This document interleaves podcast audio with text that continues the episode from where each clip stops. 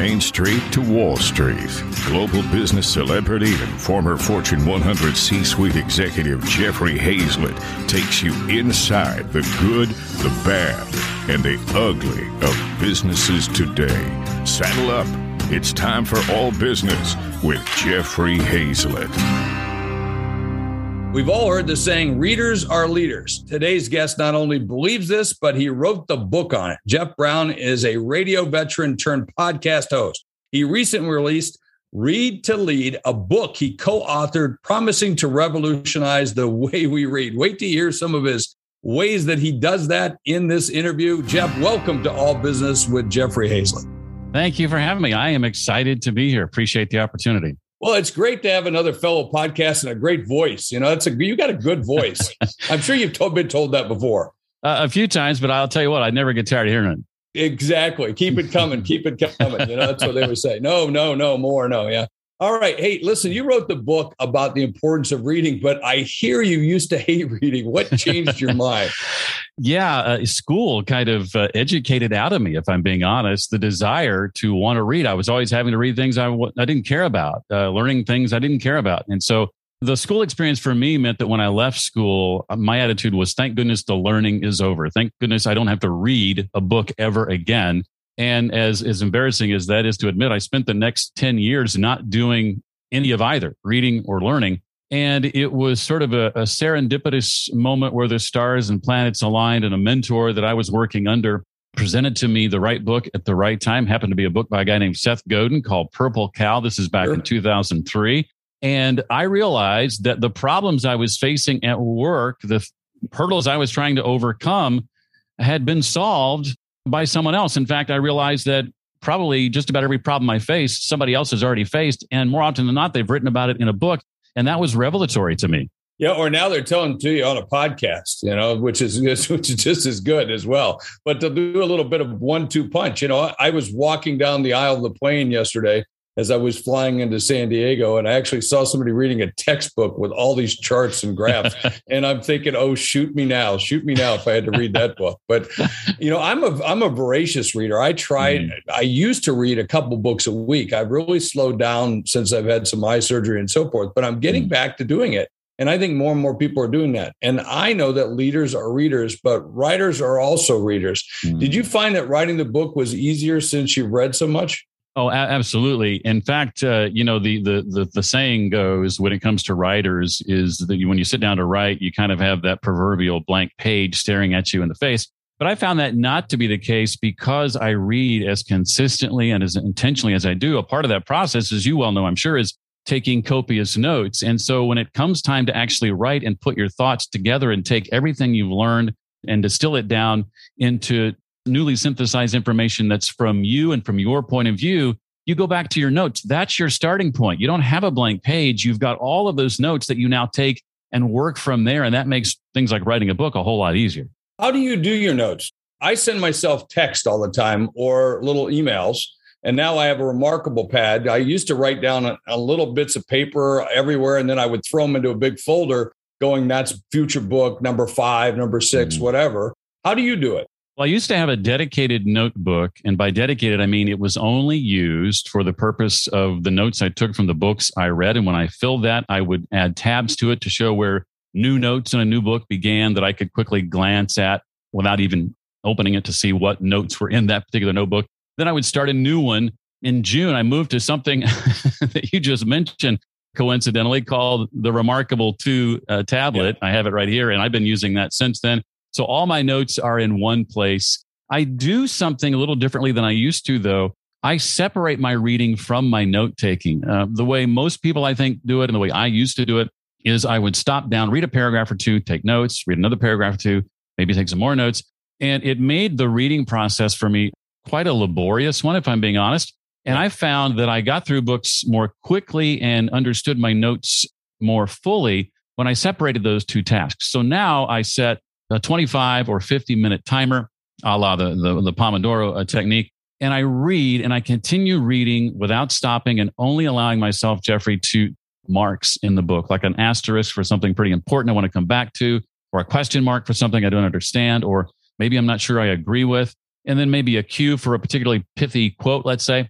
Then in the next uh, session, maybe a 25 or 50 minute session, once I've finished a section or a chapter of the book, my next session is now just a note taking session. So I go back to those markings and I'm just taking notes and focusing less on the actual reading. And I make sure that when I write my notes, I'm writing them so that someone else can understand them. I'm writing them in my own words and making sure someone else coming at these weeks or months from now out of context will understand them because the reality is future you weeks or months from now is someone else. So they've got to make well, sense. Have you ever written down things that you never, I go back many times, I even text things to myself that I don't even know what the heck I was talking about. yes, that has happened to me numerous times. But with that technique, I've lessened the number of times that that happens to me, thankfully. But yes, I, I've experienced that as well. Well, let me stop here and take a quick break, and we'll come right back after this message. C Suite Radio. When you need mealtime inspiration, it's worth shopping Kroger, where you'll find over 30,000 mouthwatering choices that excite your inner foodie. And no matter what tasty choice you make, you'll enjoy our everyday low prices, plus extra ways to save, like digital coupons worth over $600 each week. You can also save up to $1 off per gallon at the pump with fuel points. More savings and more inspiring flavors make shopping Kroger worth it every time. Kroger, fresh for everyone. Fuel restrictions apply. Your brain needs support, and new OLLY Brainy Chews are a delightful way to take care of your cognitive health. Made with scientifically backed ingredients like Thai ginger, L-theanine, and caffeine, Brainy Chews support healthy brain function and help you find your focus, stay chill, or get energized. Be kind to your mind and get these nootropic chews at olly.com. That's O L L Y.com. These statements have not been evaluated by the Food and Drug Administration. This product is not intended to diagnose, treat, cure, or prevent any disease.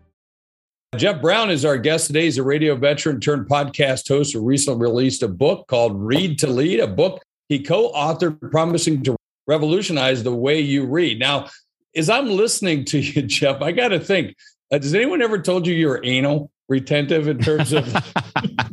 well, you would not be the first, but you mean that in terms of keeping notes. I mean, I, I write, you know, I read a book. I got to tell you, yeah. I read a book and I might circle some things or highlight some things or write it down, you know, and I write my keepers. I love to read a book and what were my keepers, just like I do in this podcast. I always in this podcast with the things that I learned from the podcast itself. And then I can make a collection of all those things. And those are the real gems, you know, the keepers. As a good friend of mine once said, and I just think that's a great way of being able to do it. But you seem to really, I mean, a paragraph at a time, dude. I, I, I don't know that I could do that. To me, that seems like you're really getting in depth to each book. Yes. And that depends on the kind of book I'm reading. If I'm reading a book that I know I'm going to be taking certain actions on, I know when I finish it, Jeffrey, I'm going to be creating a to do list for myself, that I'm much more likely to read that book in the way I described a moment ago. At the same time, there are some books I come at where I'm just reading for how they impact my thinking. And, and what determines that for me at the onset is I sit down with a book and I decide what is it that I ultimately want to get out of this book? Why am I reading it in the first place? And I write the answer to that question down. Now, with that answer in front of me, I know how to approach the book. I look at the table of contents, and that may, based on what I want to get out of it, that may mean I start with chapter five, not chapter one. That may mean that I read four chapters out of the 15 chapter book because those four chapters are going to give me what I'm looking for. I get what I need out of those four chapters and then I set the book down and that's a read book. That's a done book. I can go to my Goodreads account and say, yes, I read that book. I finished that book, even though I only maybe read four chapters. If I got out of it what I set to get out of it at the at the outset, then then to me that's that's the key. Well, I always tell people about conditions of satisfaction. That's exactly what you're talking about is outlining mm. those conditions of satisfaction ahead of time, whether you're in a business, a relationship, or whatever it might be. I think it's good. Do you ever worry that that you let's say you read four out of the ten chapters that there was a pony in there that you missed in some way, shape, or form? I've had that feeling before. I'm not quite sure I've figured out how to ultimately reconcile that. I will allow myself to skim some of the other chapters. So when I get the meat, when I get exactly what I'm looking for, if I'm ready to set the book down, if I'm curious at all about what might be contained elsewhere, I'll uh, leverage a technique we talk about in the book, and that's where I read the headings and subheadings of a chapter from beginning to end, and then go back and read the first and last sentence of each paragraph. With nonfiction, most chapters can be consumed in that way, and you still walk away with 75, 80% of the meat of that chapter. Game on. I love that. I'm going to have to start putting in all my new books. If you only read four chapters, these are the four chapters to read, just to let people know. Uh, you know, a lot of people, Jeff, have a tough time reading, you know, but they like to read, you know. Mm. How do you find the time? How do you, you know, set that time away? I like to do it late at night before I go to mm. bed. That's typically when I like to read. And then if it's really good, I get up reading it early in the morning and never get to my work because it just it consumes me. I'm kind of obsessive compulsive that way. How about for you? How do you find time? What gets scheduled gets done. And so going back to your meticulous comment, I like that better than anal retentive. So we'll there stick with go. that one. Much better, much better. I love that. but uh, I will schedule my reading time. I have a, an hour set aside in the morning, and, and half of that time is set aside for books, devotional type books uh, that I read every day from, like books on stoicism and, and the like. And then there is another half hour set aside for reading a particular book. And then there are times throughout the week that I'll set aside to read. So I think it comes down to priorities. And if you want to spend more time in books, then really what it's going to take, I think, for most people is scheduling that time. When you schedule it uh, and treat it like any other appointment or meeting like this one we're having now and protect it, I think that's where the rubber meets the road. Oftentimes, when people ask for our time. If we just look at our schedule and there's a lot of white space and we think, oh, yeah, I can do that meeting, when that might have been time where we thought we might read, let's say. But if it's on your schedule and you look at that and you don't want to give that up, you can tell that other person, you know what, I have an appointment at that time. Can we meet at another time? And, and treat appointments with yourself like you would an appointment with anybody else. We often default to yes when people ask for our time. And if we say no, we feel like we have to defend that no to the other person. When I think what we need to do more of is default to no. And if we're going to say yes, then defend that yes to ourselves. I think that's well said. It's just like we should do that with our family time or, you know, mm. even working out or getting healthy and keeping that time too. You mentioned a little bit of the kind of books that you read. Some of them are devotional books. Mm. Do you find that reading for you is not just the taking of information and being able to put that to do, but a kind of a, a meditation time for you? Oh, certainly. And as I as I mentioned, there are several books that I read every day, and those those books I, have read every day for a couple of years, and so I'm going back to the well of the same books. And I often find that things that maybe last year on a particular date didn't quite resonate with me, or not as much today because of where I'm at in life or certain situations is resonating me with me in a whole new way yeah, to me, that's very eye opening. It's very, it's cool to, to read something again that maybe didn't impact you as much when you first read it, but because of where you're at today, it really resonates. So I think it's important to have books in your life that are built that way, or even books that you read years ago that impacted you then. Consider coming back to those. I know companies who do book clubs who will have a couple of books that they come around to again, and the staff reads them another time or a third time because new staff have, have come on board. And maybe that was a pivotal book for the staff, and they want anybody hired since the last time they read it to also right. be able to be impacted by that book and be able to talk about it with the rest of the staff. How about fiction books? I hear a lot of B2B or, or personal motivation devotional books. Well, what about fiction? Do you read any fiction? I do. I think fiction is great for uh, creativity, great for communication. Fiction is great for developing empathy skills. Uh, when you read about other characters, people different from yourself in a story, in a novel, that is going to carry over, whether you realize it or not, to how you interact with people in the real world. So I think there is a place for fiction as well as nonfiction. I do admittedly spend the overwhelming majority of my time on nonfiction, but occasionally I'll try to squeeze in some some fiction when I can. What kind of fiction do you like to read? I'm very much a fantasy fiction type guy. So I'm the I'm the Lord of the Rings, Harry Potter, uh, the Hobbit kind of guy when it comes to my fiction. Less so than like stories placed in, in present day. Yeah, I like that Frederick Forsyth and Daniel Brown and those kinds of books mm. myself. And you know, I got to tell you, I've been going back uh, when I was a kid. I used to read Louis L'Amour, and I mm. have collected uh, over the years one of the largest signed autographed editions, first editions of Louis L'Amour in the oh, wow. in the world. And I'm now going back and rereading all those Louis L'Amour books. That's awesome. All 120 of them. There's wow. a lot of them. Yeah, he was a prolific writer and and some great lessons and so forth. Well, speaking of lessons and great things, let me take another quick break and I'll be right back after this message. At Evernorth Health Services, we believe costs shouldn't get in the way of life-changing care, and we're doing everything in our power to make it possible Behavioral health solutions that also keep your projections at their best? It's possible. Pharmacy benefits that benefit your bottom line? It's possible. Complex specialty care that cares about your ROI? It's possible. Because we're already doing it. All while saving businesses billions. That's Wonder made possible. Learn more at evernorth.com/wonder. C-Suite Radio.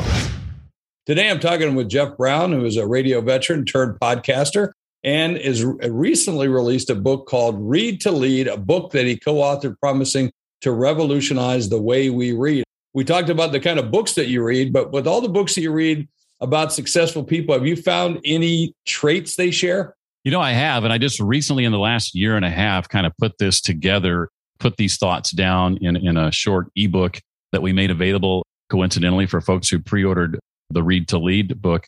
But as I've looked at these successful people and their personal habits, in addition to them being authors and successful in their fields, I found that there are essentially five things that most all of them have in common. And they are these, and, and it builds an acronym for us called DREAM. So I believe if you want to realize your biggest dreams and highest priorities, you'd be well to you do well to do these five things.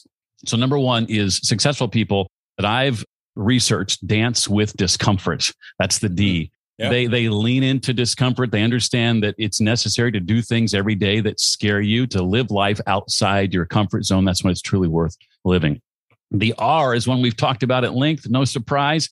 Ritualize your reading and make the most of it. We talk about that in the book, Read to Lead. The E in that acronym is examine your energy. Do an energy audit and look at everything on your schedule through the lens of energy. Just consider this quick exercise color everything on your calendar that gives you energy green, everything on your calendar that zaps your energy red, and everything that's neither you know good nor bad gives nor take, uh, takes color it orange and then step back and look at what you what you've done. Is there a lot of red?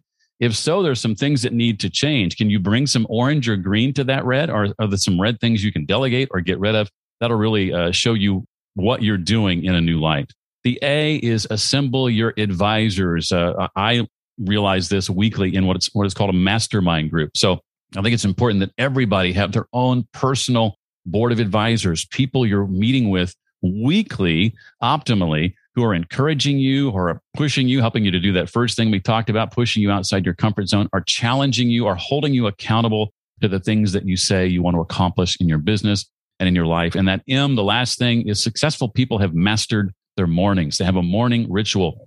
They set aside time, at least an hour or more every morning to make sure to pour into themselves first, because only when you do that are you ready then to tackle the day, to tackle the world and make the most of your day and impact the most people. So dance with discomfort, ritualize reading, examine your energy, assemble your advisors, and master your mornings. Jeff, you got to do a book just on that. Just dream. I tell you, right there, that's that is a great formula. You know, and I talk to a lot of successful people and that M part of it is very important. Almost hmm. everyone that I know of that's very successful has that morning ritual where they either meditate, do some contemplative. You know, I sit there, just sit by myself in my big chair, looking out over the yard, doing my thing and getting my emails done, looking over my calendar, rechanging everything that I have to do. Mm. And I block out the first couple of hours of the morning where nobody can take up that time to do the things I want to do and get, as you said, delegate. I automate, delegate, or eliminate everything on my plate every day. It's funny you mentioned that because uh, I've written a, a 25 or 26 page treatment on this, and, and I plan to submit that in a proposal to my publisher as my next uh, book. So hopefully that that'll that'll come to pass eventually. We'll see.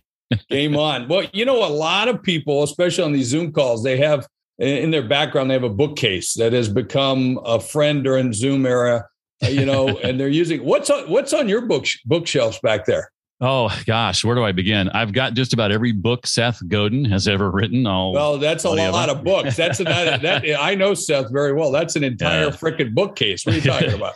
just about, yeah. His work has been really influential to me. I, I read a lot of books on public speaking over the years. That's a craft I continue to to try and hone. So probably twenty or twenty five books on on that alone. Books on public presentation design, presentation uh, delivery, presentation structure, how to get booked and paid to speak, how to in, uh, inject humor into your talks, just about every kind of a subtopic on the public speaking uh, genre you can think of. Specific books like the 12 week year, Brian Moran kind of comes to mind. Oh. Uh, Seth's uh, Purple Cow is is an all time favorite. Liz Wiseman's Multipliers: How the Best Leaders Make Everyone Smarter is a fantastic book. That is a book co-written at the time with a guy who was not very well known and who has since gone on to write a book called Essentialism: The Disciplined Pursuit of Less. A guy named Greg McKeown, a great book uh, from him as well. You seem to like a lot of the how-to books. That kind of in your favor? I think so. Yeah, I uh, you know I spent the last 18 years just wanting to optimize life and business and personal and professional growth and those books have just been transformational for me if I'm being honest. And so I continue to enjoy those kinds of books, yeah. One last question for you is what advice uh, for leaders who want to get their team to read? Yeah, that's a great question. First, uh, I think you should make sure they're catching you in the act of, of reading. Let them see you at your desk reading. I remember catching my mentor reading 20 years ago and thinking, oh, he's goofing off. He's reading while he's on the job. That's how I viewed reading. That was my yeah. my opinion of that. But I learned, oh no, he's reading Jim Collins' Good to Great. He's reading that Seth Godin book, Purple Cow. He's reading Pat Lencioni's Five Dysfunctions of a Team. That's how I began to be introduced to these great books because I was catching him reading. And that gave me permission to read on the job, to read at my desk. Make sure your employees know that's something you do. That's something they have permission to do.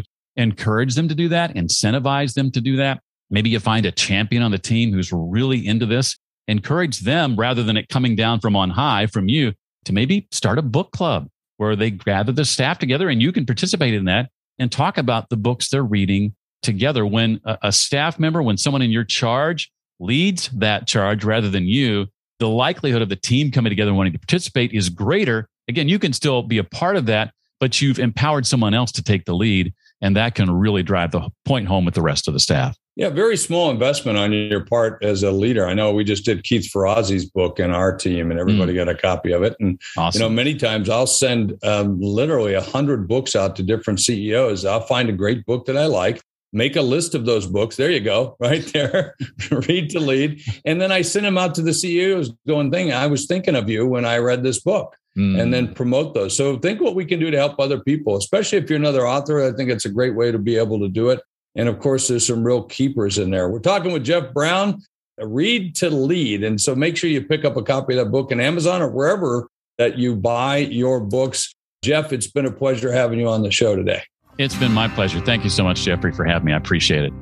Hey, at the end of every show, I like to talk about what I learned. A couple of things. One was, you know, hey, conditions of satisfaction. Before he goes into the book, he's thinking of what do I want to get out of it? I think maybe I'd do that right before I bought the book. But I think sitting down and thinking, hey, what are the key things that I want to get from this book? And then making sure you write those down and then making sure that you got that. I think that's a great thing. What was the other one? Dancing? I can't remember. But basically, the, one thing he talked about in his dream, I thought that was just great. And it was really about discomfort, dancing with discomfort, I think was the name of the term. It could have been something different, but you get where I'm going. And I thought that's good. I think real leaders are okay with that. They're okay to be a little uneasy, that tension's all right. And that's what I learned right here on All Business with Jeffrey Hayzlett. Don't forget to tell a friend. That's how we get more listeners just like you. And we become great friends. And I appreciate that so much. This has been Jeffrey Hayzlett right here on All Business with Jeffrey Hayzlett on C Suite Radio.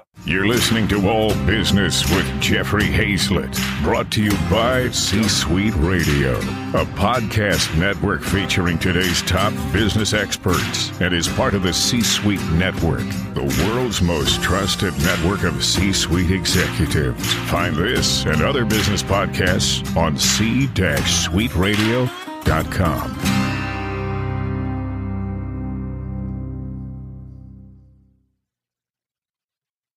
This podcast is a part of the C Suite Radio Network. For more top business podcasts, visit c-suiteradio.com.